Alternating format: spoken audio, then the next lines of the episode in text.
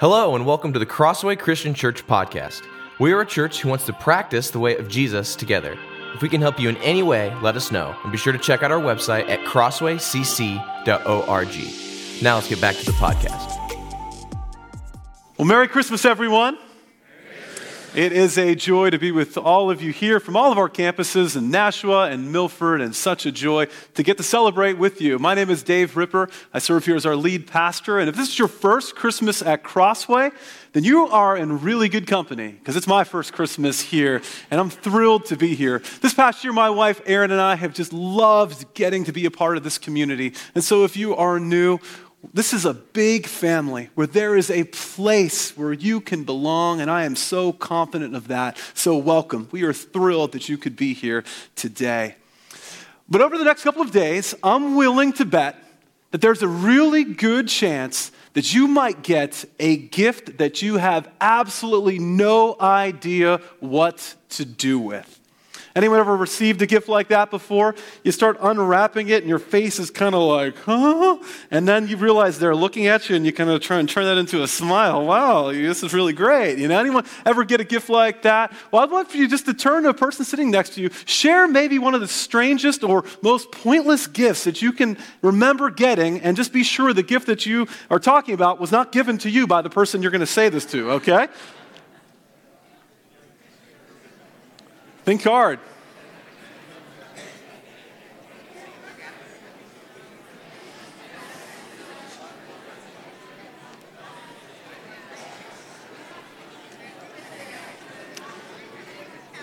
Well, be sure to share after service with somebody what gift you brought. As I was doing some internet shopping this year, I stumbled upon a few gifts that I hope somebody here gets as you will not know what to do with that. The first one is this these are called the hander pants. Have you ever felt naked under your gloves? Probably not, but that's why they've made the hander pants. They are hands are underwear for your hands to wear under your gloves. I hope someone will shake my hand in the weeks to come with some hander pants on. I don't think you'll know what to do with those. The next one I think is an epic gift. I hope, I, hope I, I get this. Yes, this is called the Bob Ross Toaster. The next uh, brunch that you host, you should raise your culinary game a couple notches because you can channel your culinary creativity by burning Bob Ross's face onto your bread. That's a, no better way to make your guests feel loved. This third one here, I think, is something I really do want to get. This is called the human tortilla. And it looks just about as fun. It's a blanket, if you're wondering what is up with that. It is a blanket. And the best part about giving this gift is that it comes almost ready to wrap. It's very easy to wrap. Bad joke, just keep on moving. Those are a few gifts I hope somebody gets here this Christmas. But of all the gifts that you could be given or that you could receive, what would you say is the greatest gift of all? What's the greatest gift of all?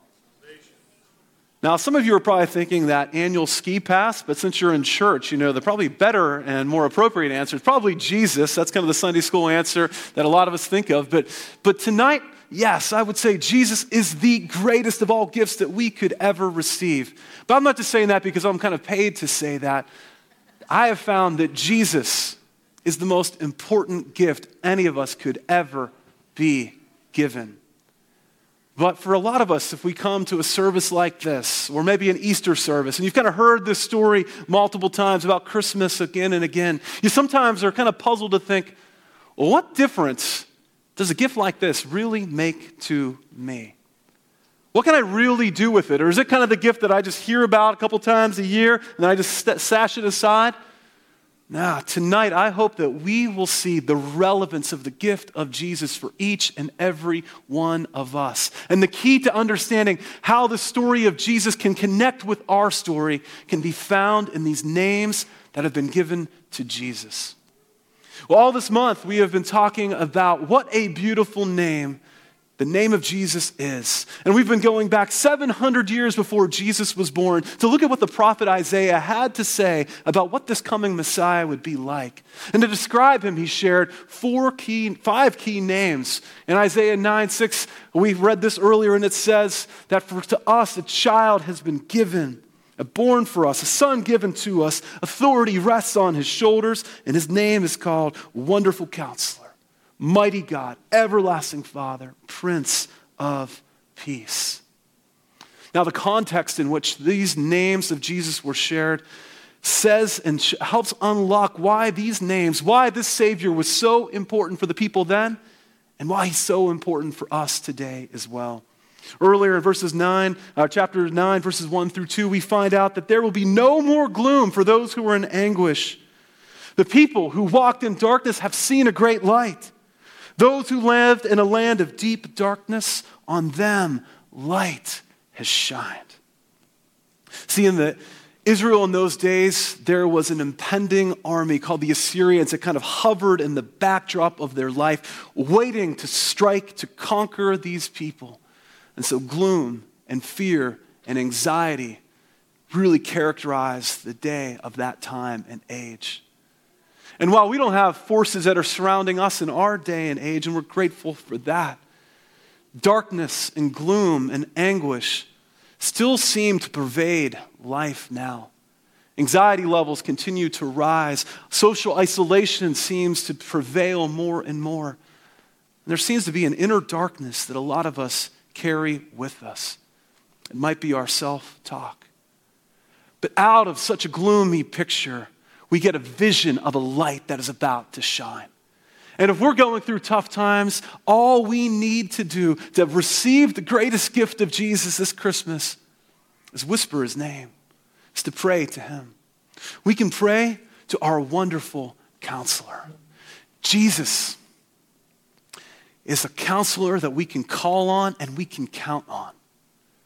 Where you feel distress, he wants to bring comfort where you feel self doubt, He wants to offer you assurance. Where you feel lost and unsure of what's next, that in your future might feel a little uncertain, He wants to offer you direction. We just need to call out His name. Wonderful counselor. And not only is Jesus a wonderful counselor who knows all that we're going through, He is a mighty God who can and wants to do something about it. Jesus says that my grace is sufficient for you. No matter what you're going through, no matter what doubts or struggles or difficulties that you're facing. For my power is unleashed in weakness. My power is made perfect where you feel inadequate, where you feel like you're not enough, where you feel insecure. As we admit those weaknesses, those insecurities, those fears, those worries, those concerns, Jesus' power can be unleashed. And not only is He a great and mighty God, He is an everlasting Father who desires to father each and every one of us, to be the Father that many of us have longed for, to give us those words of affirmation and validation that we have yearned to hear. Jesus gives those to us because He calls us His children. And if we are Jesus, His sons and His daughters, then that means our identity is that we are loved. We don't have to perform to earn the right identity. We don't, our identity is not based on what other people think of us or what we have or what we lack, but we are who we are loved by. And we are loved with a never ending love by an everlasting Father. And Jesus has also come to be the Prince of Peace.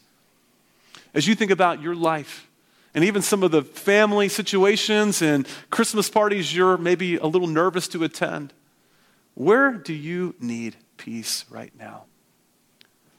Jesus has come to help us find the right relationship with God, to have peace with Him. He's come to help bring reconciliation among uh, relationships that have been torn and severed.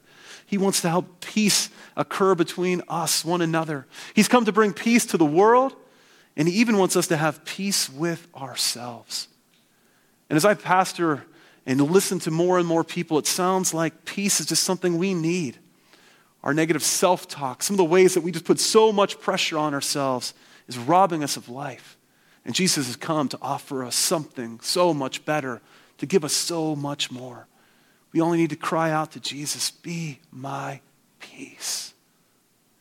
But the reason that Jesus can be a wonderful counselor, a mighty God, an everlasting Father, a Prince of Peace is because of the last name that Isaiah shares. That he can be Emmanuel, the God who is actually with us here and now. Isaiah 7:14 puts it like this. Therefore the Lord himself will give you a sign. Look, the young woman is with child and shall bear a son and shall name him Emmanuel. 700 years later, this prophecy was fulfilled. I love how Matthew, the first writer of the Gospels, puts it. He says this Now, in the birth of Jesus the Messiah, verse 18 of Matthew 1, now the birth of Jesus the Messiah took place in this way. When his mother Mary had been engaged to Joseph, but before they lived together, she was found to be with child from the Holy Spirit her husband Joseph, being a righteous man and unwilling to expose her to public disgrace, planned to dismiss her quietly. But just when he had resolved to do this, an angel of the Lord appeared to him in a dream and said, Joseph, son of David, do not be afraid to take Mary as your wife. For the child conceived in her is from the Holy Spirit.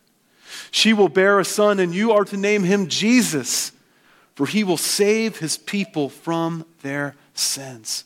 Let's remember that. Verse 22 All of this took place to fulfill what had been spoken by the prophet Isaiah. Look, the virgin shall conceive and bear a son, and they shall name him Emmanuel. Emmanuel. Now, if you're paying close attention, you might be a little curious as to why Isaiah spells Emmanuel with an I and Matthew spells it with an E. And with, they both mean God is with us, but Emmanuel is an Old Testament word. It's a Hebrew word. It means God's with us. And so when we translate from Hebrew to English, it translates with an I. And then when Matthew takes it, he takes it from Hebrew and then puts it into Greek, which is what the New Testament was written in. And so when we go from the Greek to English, it kind of appears with the knee. Kind of a subpoint, but for those of you taking score out there, I want to make sure I was clear about why the two different spellings. We didn't make a typo up there, believe it or not. So, but, but bottom line is that Emmanuel means God is with you and me. He is here. God is with us. I love this name, Emmanuel, because not only do I think it gives us a clue into who Jesus is, how we can relate with him, and what he has come to do, but the name Emmanuel really helps to describe from the start to finish of the Bible what it's really all about. Now, as you uh, read church history and you study some of the big theologians, there's a, a whole running dialogue and conversation about if you had to summarize what the Bible is all about in just a word or two or phrase, what would that thing be? Some people would say the Bible is all about the glory of God. Other great theologians and biblical scholars have said it's about the kingdom of God or justification by faith or the magnificence of God. And there's a good case to be made for all of these. But a couple decades ago, a real hero of mine, a man named Dallas Willard, who was a very smart man who taught philosophy at the University of Southern California and was really the most Jesus like person we ever encountered. He made this hypothesis. His take is that the whole Bible is about the with God life. The with God life. Or Emmanuel, God is with us. The with God life. And as he shared that with people, and when I first heard that, it was like scales kind of just came down from my eyes. And I started to see that, yes, all along, the Bible is telling the story of how God has wanted to have a relationship with you and me, how he loves us. And he doesn't want us to live life apart from him, he doesn't want us to live independent of him. He doesn't even want our lives to just be for him, but he wants to live life with us. He's inviting us to live our everyday, ordinary lives every moment in an interactive, loving relationship with Him, just like we might have with our closest friends or family members. God is with us.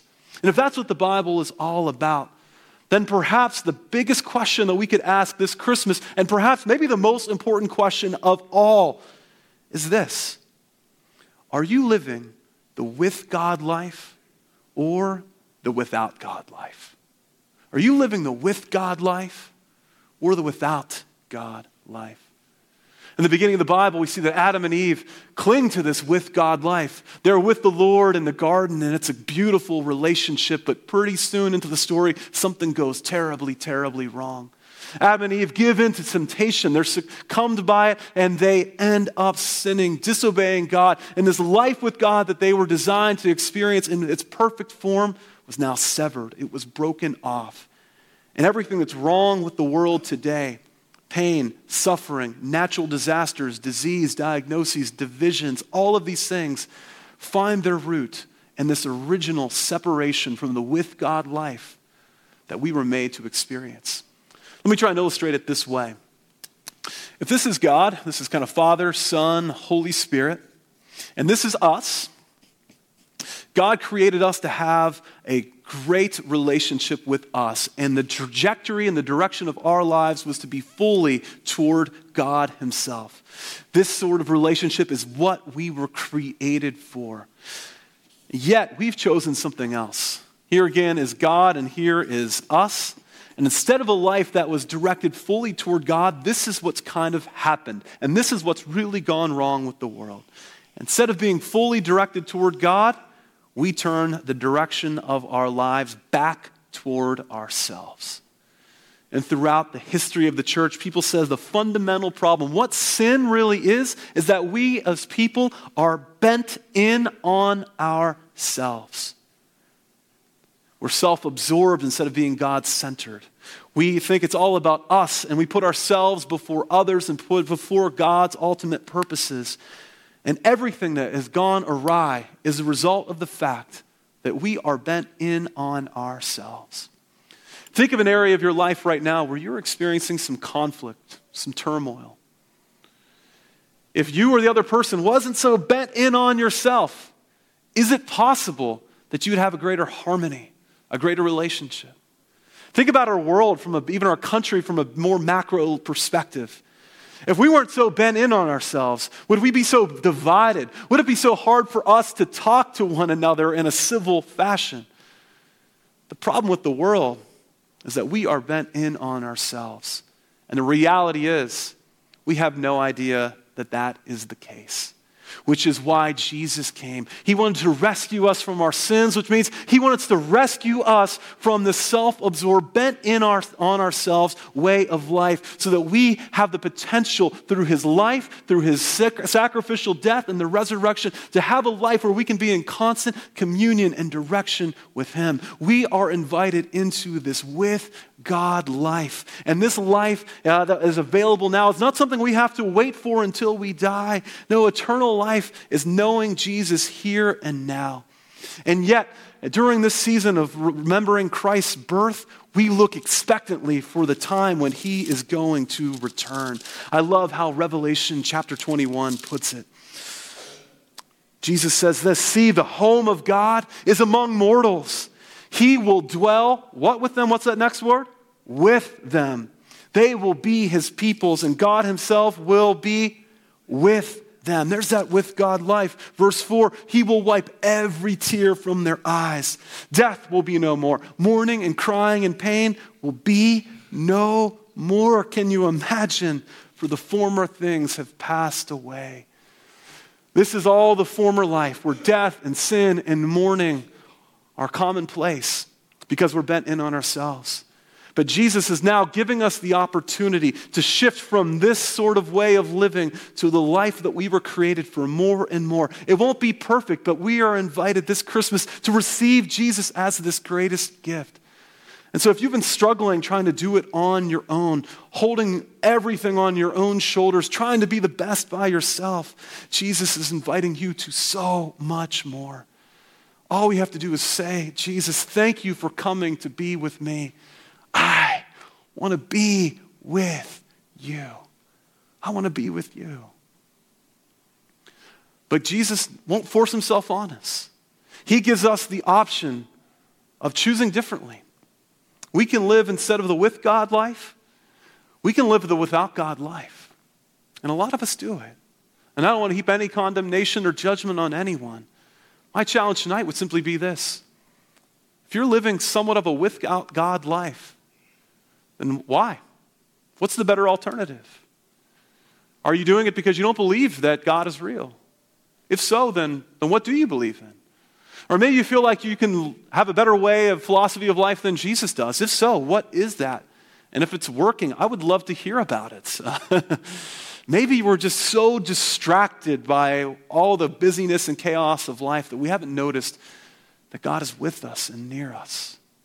Perhaps we've been burned by church, or maybe we've gone through some really painful things. Know that God, even though it seems like, how could a good God allow all these things to happen? Know that God is near to the brokenhearted. And He desires to be near to you where you suffer, where you're disappointed, where your heart aches and breaks. He is the God who is with us. But no matter what you've gone through, no matter how much of that without God life you've been living, Jesus gives us an open invitation to choose to live a with God life here and now. You can just pray to Him and say, Jesus, I want to live life with you because you came here for me. It's a simple prayer that any of us can pray. And prayer is a big thing that gets us in on this with God life.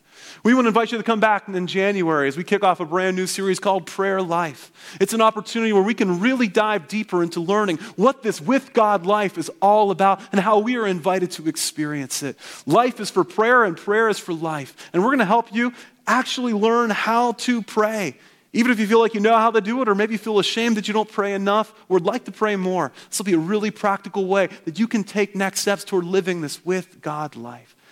But before then, I just want to give you a picture to help spark your imaginations for what this kind of life could really look like here and now. About five years ago, uh, my wife and I led a mission trip down to the South American country of Ecuador. We were way up in the Andes Mountains uh, in a community called Achuyay. And it was rumored that we'd be able to see one of the tallest mountains in South America from there called Chimborazo, a mountain over 20,000 feet high. But what, uh, what we were doing was trying to build a clean water system for people that were very oppressed uh, in that region. They were farming very steep, uh, difficult hillsides. And so uh, we were joining together with a great group of engineers to help build this water system. And it was a remarkable time. While I was there, I was reading a book that included this uh, quotation, this poetic statement from Gerard Manley Hopkins. It says this Christ plays in 10,000 places, lovely in limbs and lovely in eyes, not his. To the Father through the features of men's and people's faces. I just love this idea that Christ is at play. He is at work, that we live in such a God bathed world, a world that's permeated with God, that we can try and find God in all things. And that's exactly what I tried to do to try and see God in the people we were serving with, to experience Him in the beauty around us and with our teammates as we were a part of the work that God was doing. We wanted to see Christ at play, Christ at work, not just in these big, spectacular ways, but in some of these small moments and we sure got to see Christ at play. Toward the very end of the week, there was a big storm that uh, came in and left almost as soon as it emerged. After the rain cleared away, this beautiful sunlight started to pour into this community. I ran to get my camera to try and capture the moment. I opened up the aperture of my camera as wide as I could. That's the part that helps let light in. And as the light was pouring in, we started to see uh, people come out to play an incredible game of soccer.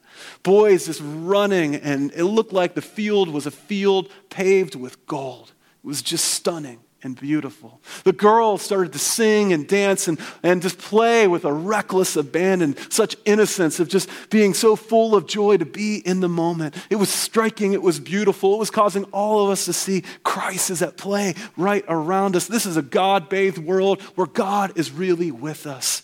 And then the most spectacular thing I have maybe ever witnessed in my life occurred. The real cloud cover started to peel back. The curtain of creation opened up, and we got to see the expansive mountain, Chimborazo, that we had longed to see the entire week. 20,700 feet of sheer power and majesty and stunning, staggering beauty. As we looked at that mountain, I don't think any of us could ever imagine God not being there. And what was amazing about it is that that mountain was there all along. We just needed the clouds to move away for us to see it. In a very similar way, I believe God is with us. This with God life has been available, but we haven't been able to see it or recognize it. Because of our kind of bent in toward ourselves lives, we've kind of put up this cloud cover around us that makes this with God life distant from us. We have a pride and a shell that makes us kind of impermeable. But slowly but surely, Jesus wants to let that light break in. Tonight, I want to challenge you to let the light of Christ to break in. Open up the aperture of your soul. Here at Crossway, we love to talk about spiritual practices. Our mission is about practicing the way of Jesus. And spiritual practices are like those apertures that just open up our hearts to the Lord so that His light can pierce our darkness. And so tonight, I want to simply invite you to just pray the name Emmanuel. Emmanuel. As you leave this place and go to your car, imagine that God is with you and whisper Emmanuel. When you go from your car to your home, believe that God could be in the ordinary moments of your home life. Whisper Emmanuel. And when you go back to work, whisper and pray Emmanuel, Believe in God could be there and that He wants to partner with you in your work. When your kids get up really early to open presents, watch the sunrise, and then you can pray Emmanuel and try and redeem all of the lost sleep that you will probably not get. Pray Emmanuel. And so, in just a moment, we're going to share the light of Christ all around this room. I invite us to darken the house lights so that we can allow this light, which represents the light of Christ, to illumine us, to guide us tonight. In a few moments, we will sing Silent Night. I want to invite us just to be as still as we can. And as we see this light being passed, notice that God is with us. And His light is here to dispel your darkness.